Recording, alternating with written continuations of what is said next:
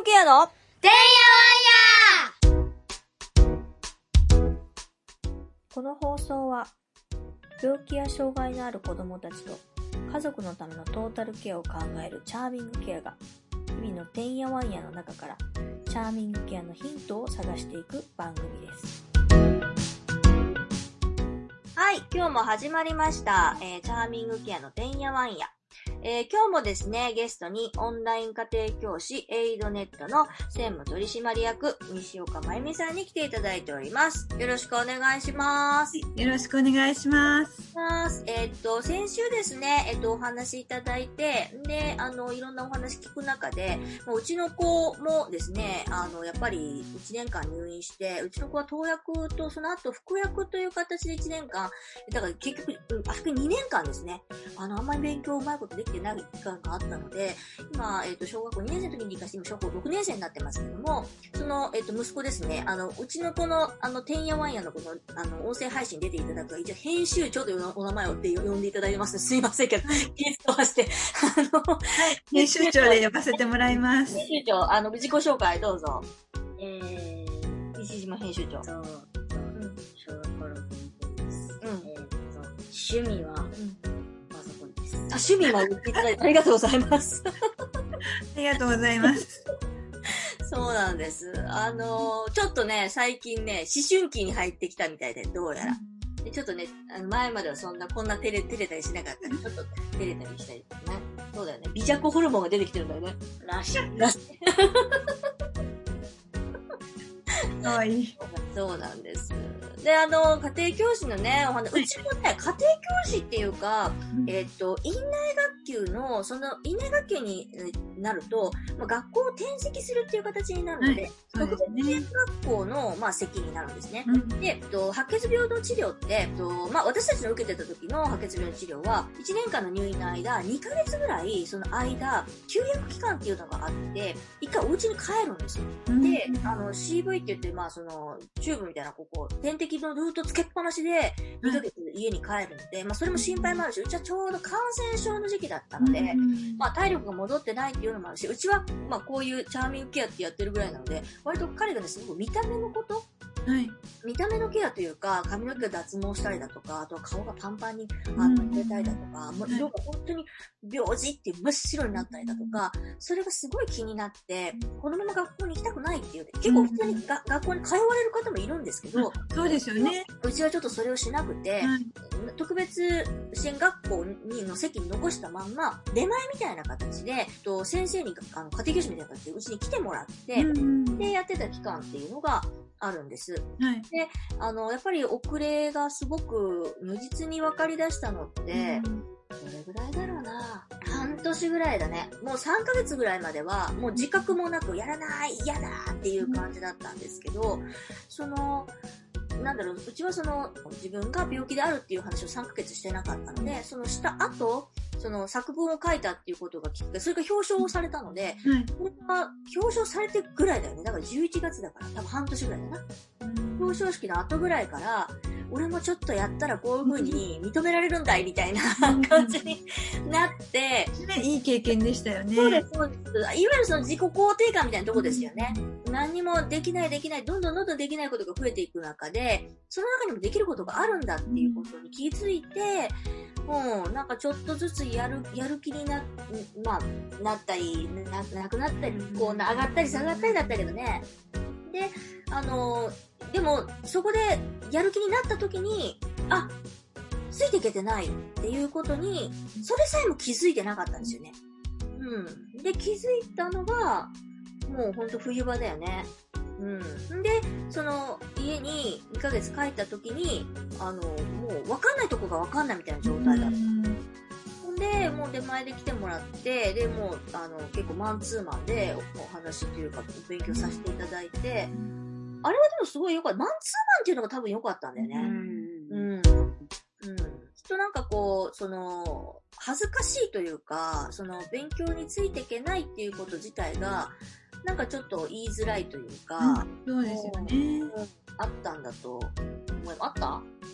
うん。ん確かうん。今でもそう、今がそうなんだよね。今っていうか、ちょっと前がそうだったよね。に。うん。今はもう、だなってわからんかったらわからんとずっと言ってんうん。5年生だよね、問題はね。もう5年なんか。5年なんか、うん。5年は。あかんかったな。あかんかったというか、言えなかったんだよね。うん。うん。わかんないっていうところを、なんかか隠してるってわけじゃないけど、もう結構、結局退院して結構期間が経ってるわけじゃないですか。3うん。言うたら、2年生の時に入院してて、5年生だからもう3年経ってるから、うん。ある意味言い訳が聞きづらいというか、うん。もう普通に学校来てんだから、そんなみんなと同じようにでできて当たり前だろうよぐらいの感覚で周りが見てるので、見た目も全然普通ですから、だけどやっぱり基礎的な部分が分かってない、で、うんポコポコポコと抜けちゃってる、大人でもね、やっぱり仕事ブランク2年も3年もあったら、やっぱほっとは戻れないですよね。なんぼ、ね、普通に会社で通い始めたとしても、彼はそういうところがどうも恥ずかしいじゃないですけど、それがなんかこう反発、反発っていうのかな、なんかう、ん反抗しちゃったんだよね。うんうん。いろんな問題を起こしてしまう。いろんな問題を起こしてしまう。そうなんだ。それを今ちゃんとね、こう、言えることがすごい偉いよね。校長室に呼ばれたな。そうなんだ。そんな、そんな事件があったんだね。でもあれだよね、その、泣きながらですけど、いや、僕は結局勉強がわかんないんだと。で、タイプもついていけないし、そんなつまんないんだって結構泣きながら言ったんですよ。ええー、すごい偉い。で、でも、あの、それを、その、できないことに対して、みんなと同じようにしろって言われたって、やっぱりできないもんできない。僕を、その、要は、か、変え、変わ、変われみたいなね。それは、あの、自分が決めることであって、僕が決めることであって、他人にそういうことを強要されて変わるもんじゃないと思うって、校長先す生ごいね。校長先生拍手してたら、石島くん素晴らしいとか言って、すごい、すごい。ええそんなことが言えたんだ。そうそう。だからなんか、あの、お勉強は確かにそんな苦手なとこもまだ未だにありますけど、なんかね、そういう、なんかプレゼンテーション能力みたいなところは、まあ私と一緒にこうコンビ組んでるところもあるんですけど、あの、割と長けてるよな。ねでも、むしろね、社会に出たら、プレゼン能力の方がずっと大事。え。声出せよ。うんうんじゃなくて。うんうんじゃこれ一応これラジオみたいな感じだから、声を出さないとわからないんですよ。うんうんって言ってくれる。ね、生きていくのにね、自分の意見も言えなかったら、生きていけないじゃない。そううん。うん、なん言い過ぎな気もするね。いいのいいの。うちもね、男の子3人いて、あの、あんまり言わない子もいれば、ものすごい、あの、はっきり、しっかり言う子もいて、弁論大会みたいのってわかるかな？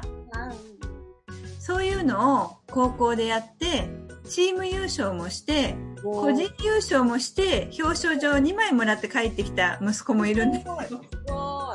そうなったらね、普段からね、あのーいろいろ理論的に難しいことも言ったり、生意気言ったりして難しいなと思ってたけど、これは学校一そういう弁が立つ子供のお母さんだったのか私はと思って、それは難しいわけだなと思いましたよ。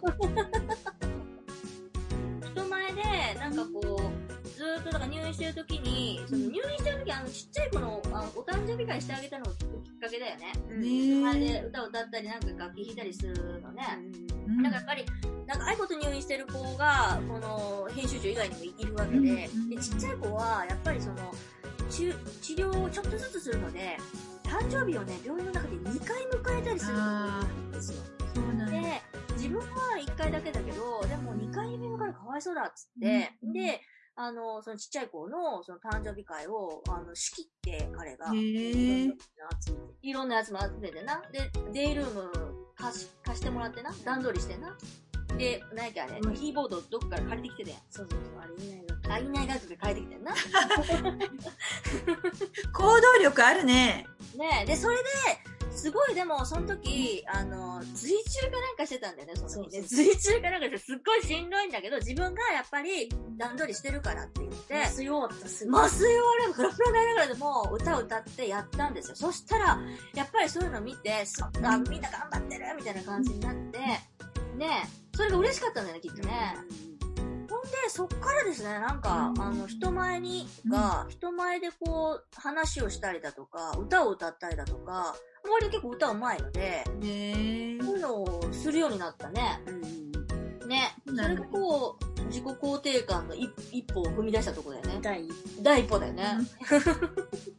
自分で自覚してるんだね、それも。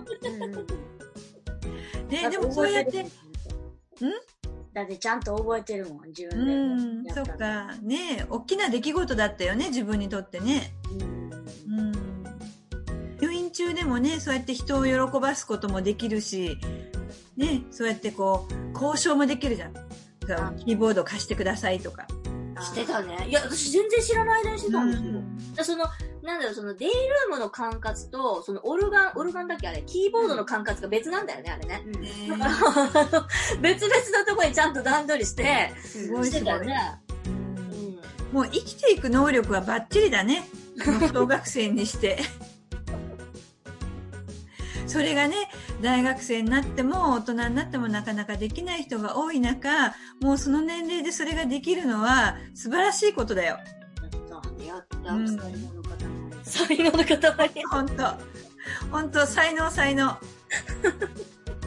でも一方でやっぱり勉強がね、わからないっていうところはありますよね。今、今どうですか？今もう塾一回辞めたんです。だからその4年生で、割とうん4年生3年生でみっちりこうぎゅーっとこうマンツーマンで、普通の、普通の一般的な塾に、あの、い行って、で、本人も、まあ、先生も、まあ、多分普通の授業についてくれ、行くぐらいには多分問題ないですよって話になったので、そのまま行ったんですけど、なんだろうね、なんかこう、気の緩みなのか、何なのか、やっぱりやっぱりその積み重ねの部分が、どうしても、そうだよね。で、5年生の終わり？からもう一回塾行き出したんだよな。うん。で、どうですか、今？え、今？うん。まあ、つけていってるっていうか。えー資格資格があるの？うん、自覚ある。そうなの？うん、ある。いや、わからんとこもあるけど、ん。大体はもうわかる。そうなので、基礎はもうできてきた。えそれ誰が言ってたの？俺自分で。俺自分で。でも自分でわかるんだと思う、それが。あ、基礎は大体できるなっていうのはわかると思う。で、やっぱり、あ、こういう部分はわからないなっていうところも多分ね、今の編集長の話ぶりで自分でわかってると思うし、まず大変だったと思うのが、小学校2年生って、あの、九九をやったりする、その、ベースの部分の時にお休みしちゃね、お休みせざるを得なかったから、その後追いつくための苦労が本当に大変だったと思うんですよね。うん。うんだからそこが一番こう大事ななんかこうね2年生の部分が抜けてしまっていろいろあって追いつけないとかそのそこ勉強がわからないっていうねやっぱりプライドがあるから言いにくくて5年生の時にはいっぱいモヤモヤがもう満タンになって爆発しちゃってで今に至るそんな感じなんだよね。おっしゃる通りだね。うん。いや、俺、クックなんか2年の時にめっちゃ嫌やったけど、あの、あの YouTube で、あの、クックの歌みたいなやつあー、な、そうだね。聞いて、うん。で、それを紙に書いてうん。覚えとった。あ、そうなんだ。そんな知らんすわ。ごい知らんの？知らん、そんな。知らんよ。陰で努力ちゃんとお母さんの見えないところでしてるんだ。こそ弁だよ、こそ弁、それ。そう、こそ弁だ。あの、夜にやっとあ、こそ弁だよ。あーまさしくこそ弁だ。あのへー感じてないやつそうなんだ。え、でもそれなんででもそれをやろうと思ったの？え？まずいなと思ったこれえ、。だってさ、みんなできるとこできんかったら恥ずかしいよ。まずいななんでお前できんのみたいになっても嫌や。うん。そうやったらさ、ちょっとできないなりにでも、うん同じ土俵に立ちたい。うんうん。だから、うん、やっぱり。こそこそ調べて。うん、そうそうそう。なるななんかもうすでにね、折れない心が育ってるね。これで、まあ大体、大体って言ったらあれだけど、結構折れてしまって学校へ行きにくいとか、あ、の、病気になって遅れたこと、勉強が遅れたことがきっかけになって不登校になるとか多いんですよね。だから、エイドネットの生徒さんも、まあ、病気で、あのー学校行けなくなっちゃった子もいれば、原因はわからないんだけど、学校に行けないとか、うん、まあ、あのいろんな生徒さんがいるので、うん。なのでね、その子その子に、こう、あ、ペースを合わせていくと進まないんじゃないかって親御さんもいるんだけど、マンツーマンだから決してそんなことなくて、学校より、あの、どんなやり方してても早く進むので、それで追いつくことも多いし、追いつくと嬉しくなって、あの、違う教科もやってみようと思ったりするんだけど、やっぱり何の教科を勉強したらいいですかねって親御さんに聞かれると、やっぱり積み重ねが必要な数学、算数とか数学は私はやった方がいいなと思うし、で、まあ、例えば英語っていうのももうちょっと編集長より大きくなると英語も積み重ねだから捨てられなくって、で、英語と数学どっちが捨てられないかって言ったら、学部によって数学は捨てられるけども、英語は捨てられないから、英語をおすすめするんですよね。英語するだって。うん俺はなん絶対将来英語必なんでなんでなんで？要。絶対将来英語必要。ねあ、そっか。え、何になりたいんですえ、か俺、俺あれ、システムエンジニアっていうの。あ、そう、そしたら英語はね、あれは。ハッカーを目指してる。ハッカー目指すとかそういうのやめていいホワイトハッカー。じゃあホワイトハッカーを目指してる。あ、そうなんだそう。そう。だから、コード組んだりとかするときに、うん。その英語とか、もう俺ローマ字でしか読めへんから、うん。いやあのちゃんとしたあの英語表記で読みたいから。うん。必要やな、そら。そら、こそ弁せなあか。うんで、英語をね、勉強してたら、海外どこでも行けるじゃない。だいたい今、ね、どこ行ったって英語を話せたら、あのー、旅行も心配ないし、大体だからうん。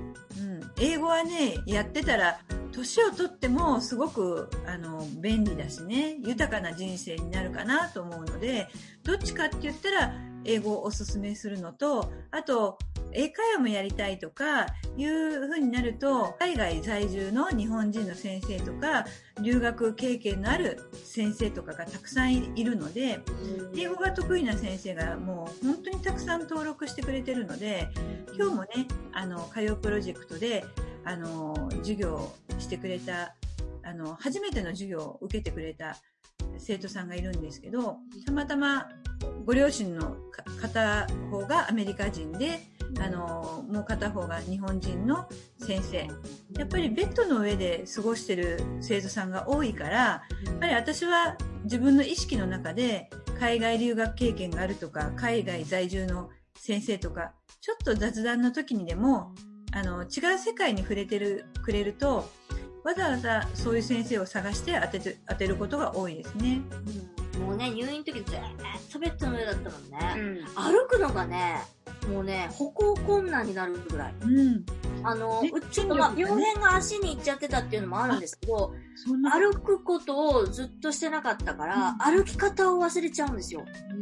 で、歩き方のリハビリしたよね。うんうん歩き方歩く歩き方体力がないじゃなくて歩きあ方。要は足ってこう、指をこう、なんていうの、動かしながら、こう、なんかペダルこぐみたいに歩くじゃないですか。その歩き方をもう忘れちゃってるから、なんかこう、なんかピノキオみたいな、ひょっこひょこひょこ歩いてたんですよ。小指小指からそうそうそう。やるみたいなことを言われたそうそうそうねえ、ずーっとおったもんだから。ずっとあの、ポータブルテレビとか、パッドで、うゲーん。ムのこと見たりとか、テレビ見たりとか、とかしとった。そうだうね。ん。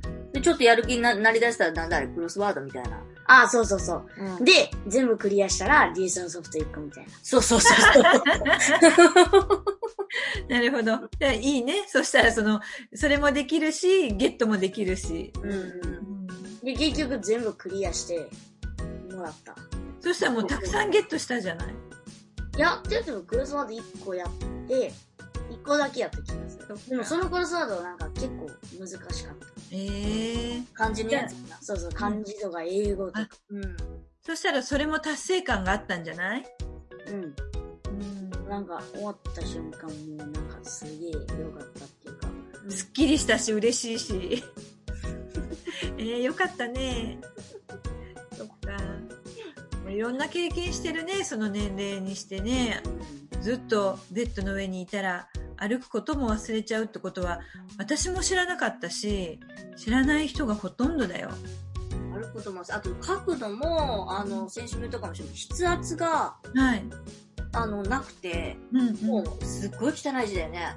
うん。あーみたいなな。もうなんか何書いてるかわからんわからんみたいな。あめっちゃ薄い。うん。で、見る人が見ると、やる気がないっていう風にあ思われちゃううん適当に書いたとかね、思われちゃうか。そうじゃないです。もう筆圧がないんですよ。うん。うん。ねえ、いろいろあったね。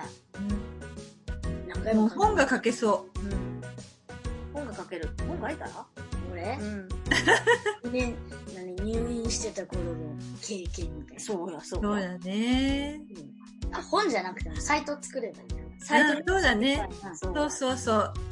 うん。覚えてるから自分で。言語で。言語覚えてんの、んそうなんだ。それもこそ弁なんだよね。うん、あこそこの、そこそこそしてんだよね。そう。で、時間がないから朝にやってる。そこそしてるんですよ。だから、向いてると思います。ものすごく。だから、そういうオンラインで何かをするっていうのは、多分すごく向いてるタイプの人だと思う。なのでね、ちょっとぜひとも、うち体験させてもらおうよ。うん、俺行ってみた。あやってみたらいいんじゃない？いつもなんかその英語のやつ。英語のやつやってみたらいいんじゃない？ね英語。のやつすげえ気になる。すげえ気になるんだけどね。あのね、うちの主人がね、うちの主人がもうずっと長年、あの、30年とかね、学習塾やっているんですけど、復習って楽しいってよく言うんですよ。復習ってなんかあ遅れちゃったなっていうモヤモヤ抱えて、あの、勉強しなきゃいけないから、一足飛びに先取り学習をやる方をよく進めるんですよね。じゃあ生きりたいから、この人は。あの、ね、生きりやから。うん。でもね、先に進んでたら嬉しいし、生きっても見たいよね。生きりたくなるよ。それに、ほら、みんなに、こう、生きって言うのって気持ちいいよね。なんかうんうんうん。何々知ってるとか、これ何々なんだよって。やるやる。やるやる。やらんかったら損や。そうやね。うんそうやな。ねそれやな。うん。そうそう。その気持ちは、あの、多分、うちの先生をやってる人たちとか、あのね、うちの旦那さんとか、すごくその気持ちはわかるし、まあ、うちの旦那さんものすごい面白いね、人で、ちょっと変わってるねって言われるんだけど、変わってるって言われるのが嬉しいぐらい変わってる人なんですよ。今から英語やったらだいぶ先取りになるよね。本当ですよね。うん本当ですよ。それで目的が本当にあるんだもん。そうやってそういうのをやりたいって、そういうところをちゃんと呼べるようになりたいっていう目的があるんだもんね。いいじゃん。そううん。やらせていただいて、で、まだその感想をこのまだ、あの、あれで、あの、音声配信で言ってみてくださいよ。そうやね。ね、言ってみた、こうやってみた、みたいな感じで。ね。